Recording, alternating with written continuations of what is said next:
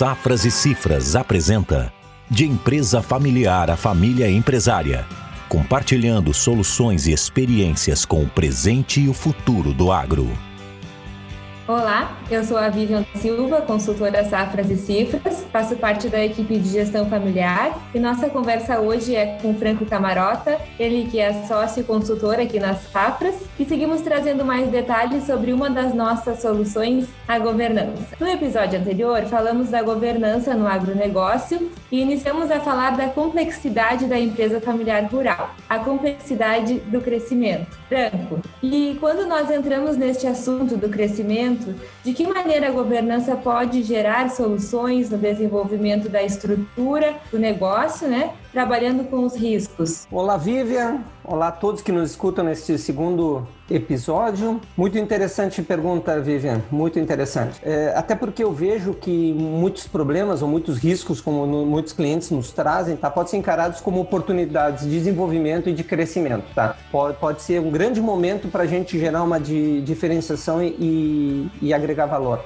Até deixa eu explicar um pouquinho como vem acontecendo todo o nosso processo de, de governança e como a gente gosta de contemplar isso em algumas etapas, tá? Analogia ao plano, vamos fazer uma analogia ao plantio, tá? Ou seja, a gente faz um pré-plantio, a gente tem a, a, janela do plantio que a gente tem que contemplar naquele momento para ter uma né, nossa melhor produtividade. Nós vamos fazer todo o nosso processo mais adequado de tratos culturais, iniciar nosso processo também no que se refere à colheita, né, para ter nosso grão depois seco e bem armazenado. Muito bem. Nesse sentido, o que, que a gente faz no nosso processo? Primeiro, a gente precisa entender quem é esta família empresária. Né? Então, nós fazemos um grande mapeamento onde nós entendemos toda a sua cultura, estrutura e funcionamento. Por quê? Toda família tem, com essas características, né, tem, tem, tem um DNA e normalmente, pela nossa experiência, pelo conhecimento né, da prática, tem um DNA normalmente muito forte, com muitas potencialidades e tem algumas fragilidades, algumas características que normalmente eles gostam de mudar. A partir partir daí a gente apresenta isso para a família empresária, para aquela. E a partir daí nós discutimos. Nós discutimos o quê?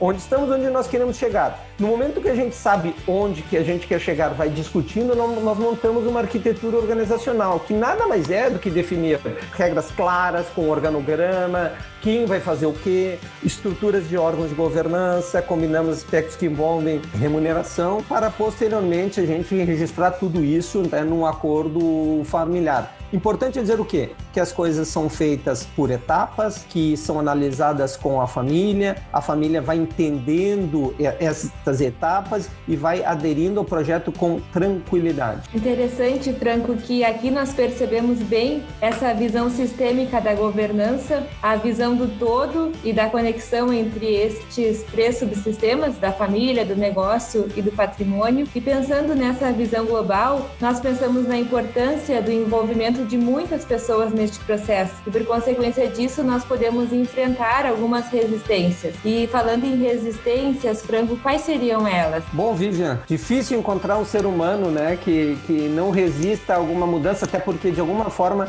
a resistência também nos protege. Tá? Agora, vejamos vejamos o seguinte: muitas estruturas, quando a gente chega, a gente. frases que a gente sempre que, que escuta, tá? Sempre foi assim. Desde meu avô as coisas aconteciam porque temos que mudar. Aí a gente faz também dentro daquelas né, analogias, né? Bom, então a gente planta hoje que nem a gente plantava cinco anos atrás. Não, muito diferente, porque hoje é inovação, tecnologias e tal. Bom, então de alguma forma sim a gente espera que algumas resistências aconteçam, até porque tem zonas de conforto muito bem estabelecidas tá? Então, o processo de governança nos leva a ter uh, um sistema que gera segurança a todos os envolvidos, tá? Volto, então, a reforçar que, como trouxe uh, no, no último episódio, no primeiro episódio, que a gestão da complementariedade com metas únicas, com alinhamento, é fundamental para que a gente possa fazer essa gestão de, da continuidade, tá? As mudanças, sim, sim, efetivamente, elas desacomodam um pouco, elas desacomodam um pouco. Agora, imagine o seguinte, quer mais mudança de quando essas esses produtores saíram muito deles das suas casas lá atrás, tá? onde estavam protegidos pelos seus pais e fizeram aquelas aberturas, nem sabendo muitas vezes, como já temos relatos, nem sabiam muitas vezes nem onde eram suas áreas. Foram abrindo na base do picão, ou seja, isso já aconteceu com eles, tá? Então, o que, que está acontecendo agora? É um, é, um, é um novo ciclo, tá? Que vale muito a pena, né, ser vivido e que a gente precisa, reforço mais uma vez, a presença dos pais ajuda demais para que esse ciclo aconteça, tá?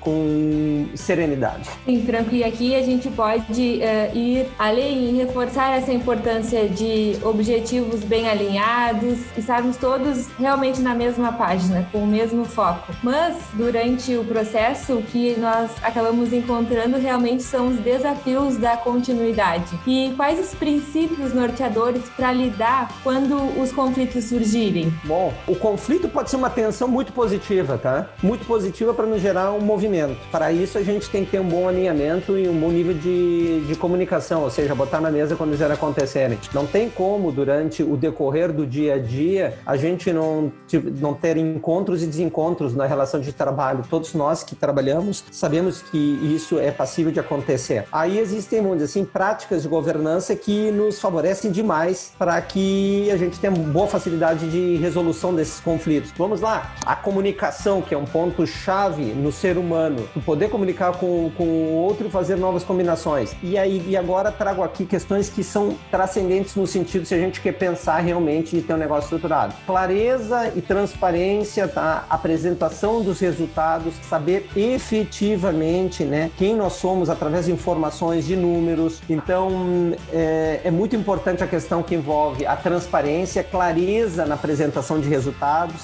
A apresentação de resultados é uma fotografia, né, do que aconteceu, com certeza, mas através de uma fotografia a gente consegue fazer um planejamento e gerar perspectivas de cenários futuros, tá? Inclusive com instrumentos da gestão econômica financeira, então, um DRE, que é demonstrativo resultado do exercício, um bom fluxo de caixa que nos ajuda a tomar a decisão. E nisso aí vem as questões que envolvem é, profissionalização, clareza, na equidade, responsabilidade. Então, dou ênfase, tá, Vivian, nessas questões de boas práticas de governança no sentido de a gente ter uma transição, tá, com calma, forma estruturada.